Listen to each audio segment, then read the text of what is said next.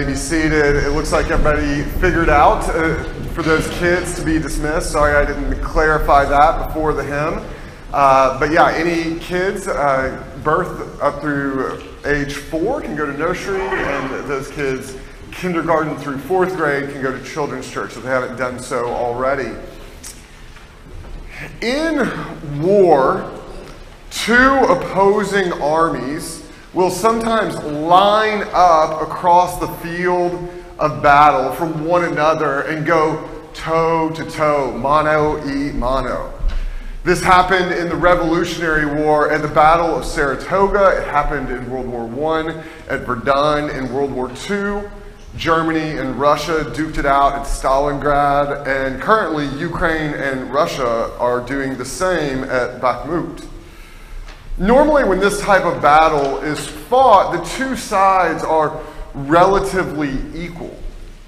Number of soldiers, training, technology, and fortifications all play into how equal two armies are.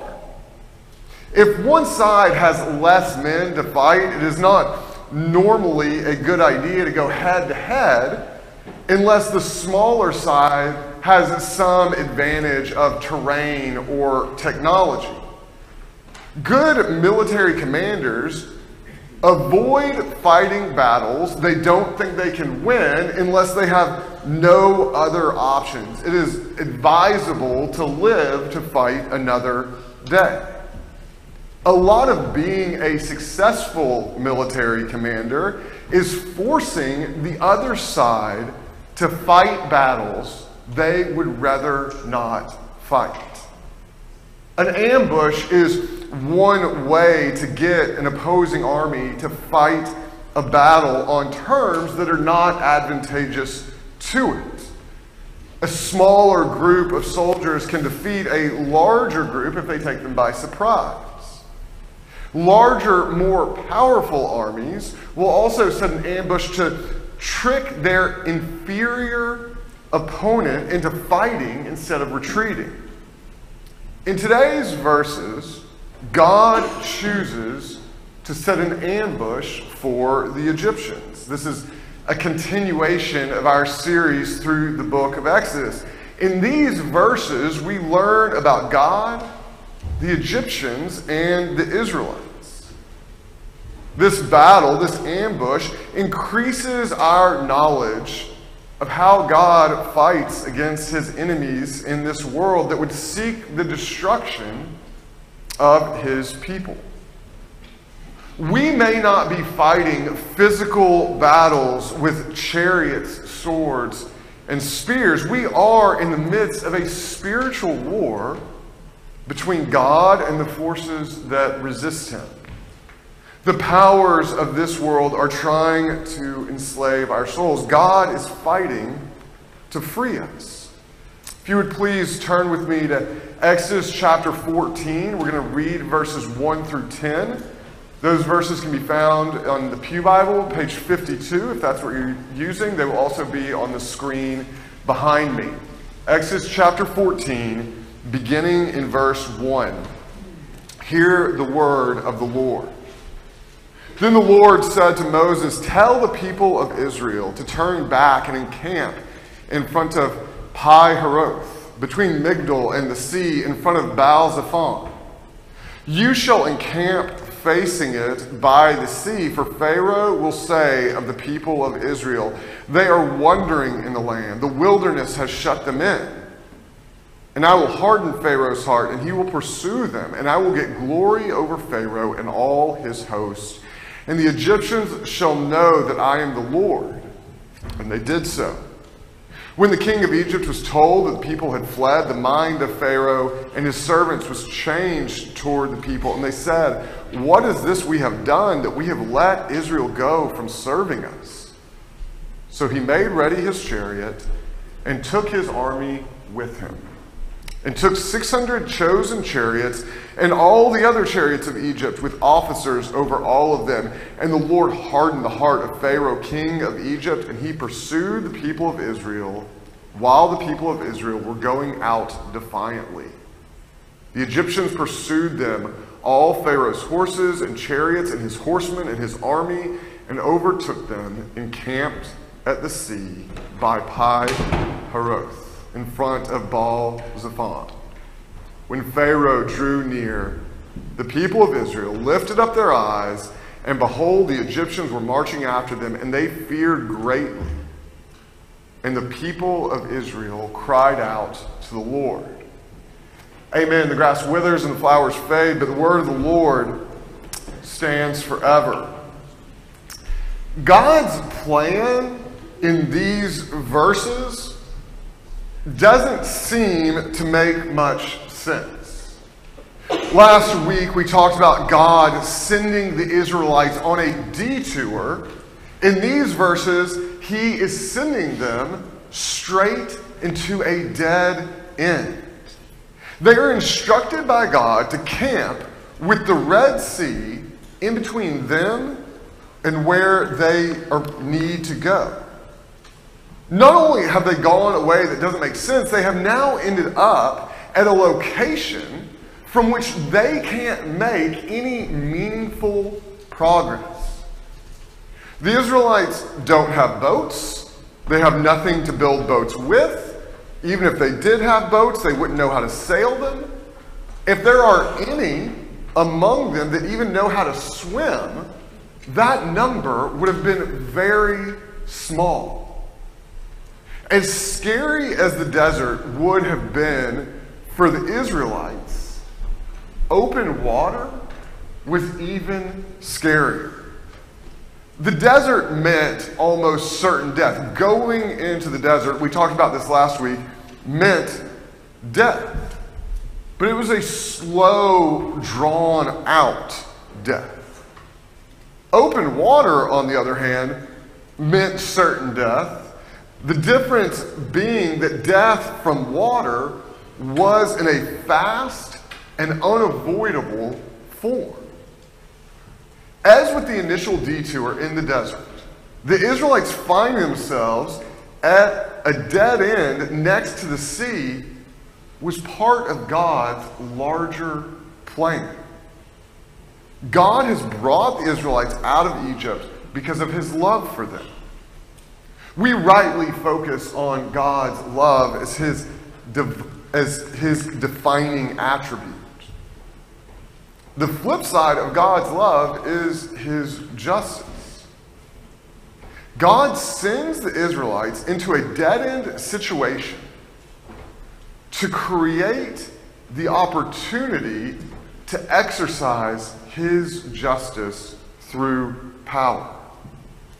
The same God who loves those he has redeemed will punish those who stand in opposition to him. As we will see in a few minutes, the Egyptians are fiercely opposed to God. God will not tolerate their pride. If they will not repent, then they will be crushed by him. Verse 3 tells us what God is thinking when he sends the Israelites to their dead end by the sea. God knows that Pharaoh's pride will cause him to fall into the trap that God is setting. The Israelites are the bait for that trap. This is hardly a comforting thought for them or us if we are supposed to see similarities between the Israelites' experience and our own. Nobody aspires to be bait. The bait is in a risky situation. That is why it is appealing to predators. Pretty much everybody in this room has probably seen the movie Jurassic Park. And before I even say what I'm about to say, you probably know what I'm talking about. There's this scene in the original Jurassic Park where there's a goat chained in a cage. Now, I've never watched the movie Jurassic Park and thought, you know what? I would love to be that goat, right? Like, bah, bah, you know what's coming for the goat, right? You know it is nothing good for the goat. And that is not a situation that any of us wants to be in. That does not sound cool. Not only is being the bait risking personal welfare, the bait is also normally weak. I don't want to be weak. I want to be strong. I don't want to be hunted. I want to be the hunter. The thing is, God doesn't normally use the strongest warriors, He uses weaklings that have faith in Him. The Israelites were certainly weaklings compared to the Egyptians. They didn't have the numbers, training, or some advanced technology that was going to make it possible for them to win any sort of battle. The impending confrontation that is unfolding in these verses by the Red Sea was a particularly bad location, but it wouldn't have mattered where Israel and Egypt faced off. Any battle between them was going to be a bloodbath in favor of the Egyptians. God uses the weakness of his people to highlight his power against those who oppose him. In 2 Corinthians, God says to Paul that his power is made perfect in Paul's weakness. That's just what is developing in these verses. God is using the weakness of the Israelites to exemplify his power. The weakness of the church, God's people, is how God continues to show his power in the world today. Although recently many Christians appear to have decided we can do just fine on our own without God's power. We feel surrounded, so we look around to see what power we can muster to save ourselves from those that would destroy us. We desperately fixate on how to develop our own power. Every option is on the table. We pride ourselves at how adept we have become at using the weapons of this world. Unfortunately, in doing so, we turn away from God, the only power that can save us. Human power cannot defeat the enemies of God. Only God's power can. Human power cannot build the kingdom of the Lord. Only God's power can. God knows people forget about his power. You see Pharaoh and the Egyptians' lack of regard for God's power in verse 5. They say to themselves, What is this we have done that we have let Israel go from serving us? That is not really what happened in the preceding chapters. God exhibited his power to the Egyptians through an escalating series of plagues. Pharaoh resisted God's power at every opportunity until he was completely broken by it. The Egyptians have already forgotten the lesson of God's power. They didn't let Israel go. Israel was taken from the Egyptians by God when they recognized their resistance was completely futile. The Israelites leaving Egypt was not a result of the Egyptians choosing to let them go. It was a recognition that if they continued to resist God, their complete destruction would follow shortly thereafter. They seem to have forgotten these recent events and how they had to respond. The Egyptians are not the only people that have quickly forgotten God's power. The Israelites have as well. God has put the Israelites in a situation they cannot flee from. Yes, God is using the Israelites as bait and a trap for Pharaoh's forces. God also knows that if the Israelites were not trapped, they would run away because they don't trust God. The Israelites left Egypt defiantly. But their defiance is short lived. When they see the Egyptians coming, they fear greatly. Whatever defiance they had disappears. The Israelites in these verses, they're just as ridiculous as the Egyptians. The Israelites have forgotten God's power. The Egyptians were overthrown by God. The Israelites were redeemed by God. Their fear, the Israelites' fear, reflects a complete lack of faith in God. They don't trust God to save them again. If they could run, they would, but they can't. Believers and non believers still disregard God's power today. There are non believers that act just as the Egyptians did. They convince themselves that there is no God or that God is not involved in their lives.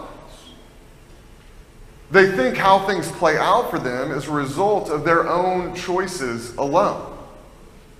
They live with the delusion they are in control. This sort of thinking isn't always associated with ways of living that we think of as being sinful. Jesus tells a story in Luke 12 of a rich man who builds additional barns to store all his wealth. When the project is completed, he looks at his work and says to himself, Soul, you have ample goods laid up for many years. Relax, eat, drink, and be merry. But God said to him, Fool, this night your soul is required of you, and the things you have prepared, whose will they be? The point is not that it is bad to build barns or have wealth. The point is that this guy lives his life based on his power, with no recognition of God's power. Most people living on the North Shore in 2023 are not chasing after God's people in a bloodthirsty quest. They are living like Pharaoh and the man in Jesus' parable, and that God's power has no bearing in how they go about their existence.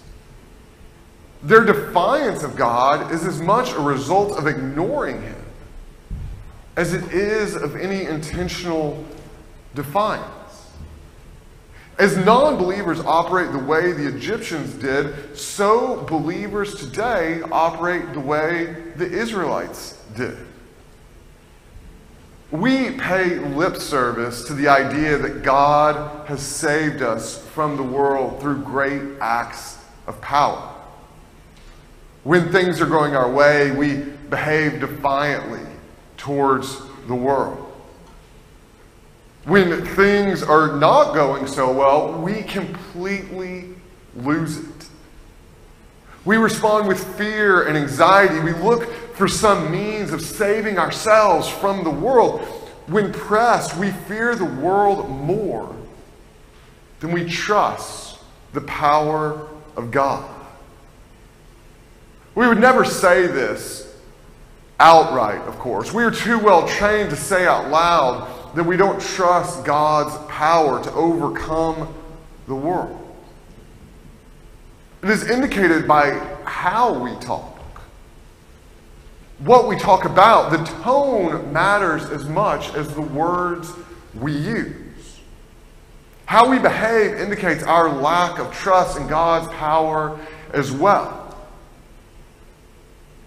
The power of God is the single most important power that exists in all of creation.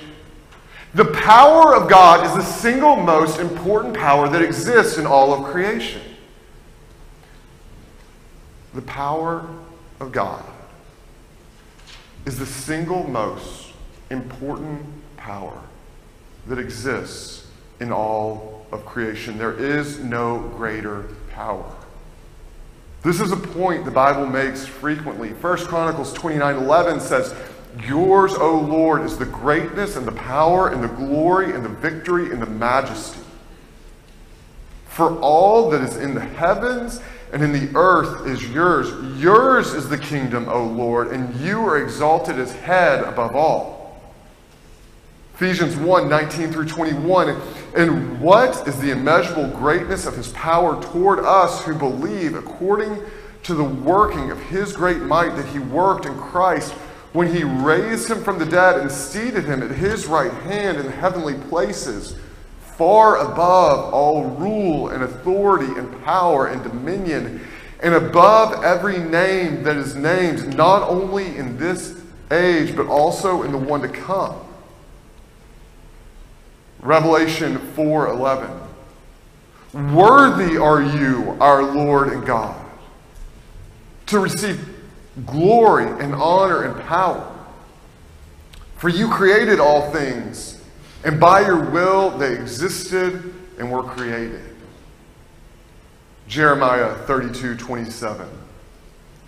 Behold, I am the Lord, the God of all flesh. Is anything too hard for me? The powers of this world are nothing compared to God.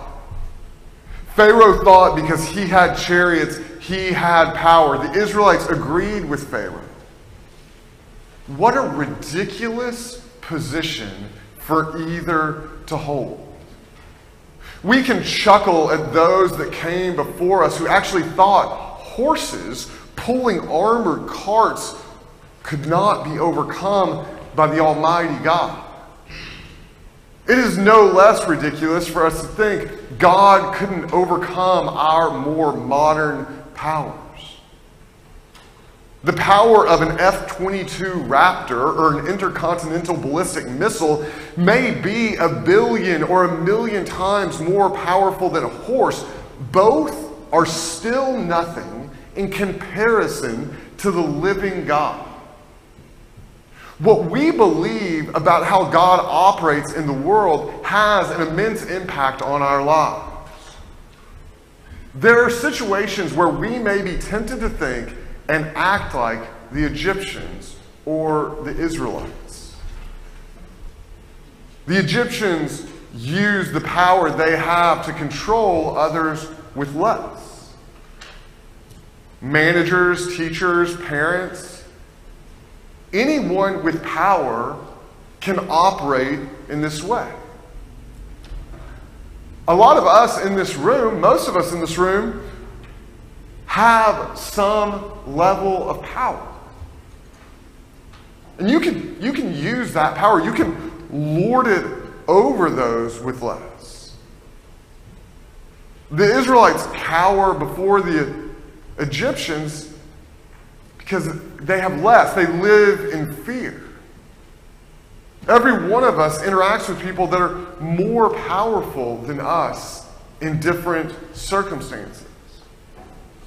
We have bosses or parents. Even if we have neither of those, we have, still have to listen to police officers and others with institutional authority. How we view the powers of this world in relation to God's power is going to determine how we go about living.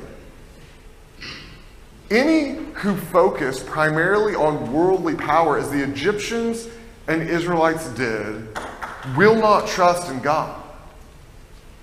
They will be prideful like the Egyptians. They will be fearful like the Israelites. Those who remember God's power transcends all worldly power will trust in that power. They will submit to the power of God. They will be content in all situations. Armies using ambushes to accomplish use ambushes to accomplish their military objectives. An inferior army might use an ambush to overcome a more powerful opponent. A strong army might use an ambush to demolish the resistance of a weaker army. In today's verses, It is the latter sort of ambush that is playing out. The Israelites are never at risk as the bait. It appears to Pharaoh they are weak and can be overtaken easily. It is true they are weak, and they could be easily conquered if they were on their, if they were on their own, but they are not on their own. Pharaoh has failed to take into account the power of God. The Israelites have forgotten God's power as well, which is why they're melting down as the Egyptian army approaches. The result of the ambush that God has set is never really in question. God's power is more than sufficient. Christians today might feel similarly to how the Israelites felt as they watched the Egyptians charge towards them. All is lost. It is sustain us. God's power is sufficient in all circumstances. He will destroy all who oppose him. We only need to stand firm in faith if we are where God has directed us to be. Let's pray. Dear Lord, I pray for each of us here today. It's, it's one thing to hear the sermon or to preach it, Lord. It is another thing to go out of these doors and live our lives without fear of worldly powers or without a hunger to develop worldly power so, so that we can get our way, so that we can dominate this world, Lord. I pray that we would trust in your power, that we would know that whatever circumstances we find ourselves in, that you will be victorious, Lord, and that you are watching over us and care for us, Lord. And I ask that we would be sensitive to to making sure that we are where you have called us to be, that we are not outside of your purposes, Lord. We thank you and we praise you for your power, recognizing that uh, no, no sermon can truly relay your great power. That all we can do ultimately is stand in awe of it, Lord. I thank you and I praise you that you use your great power for your good purposes. And we pray that you would continue to do so. In Jesus' name, amen.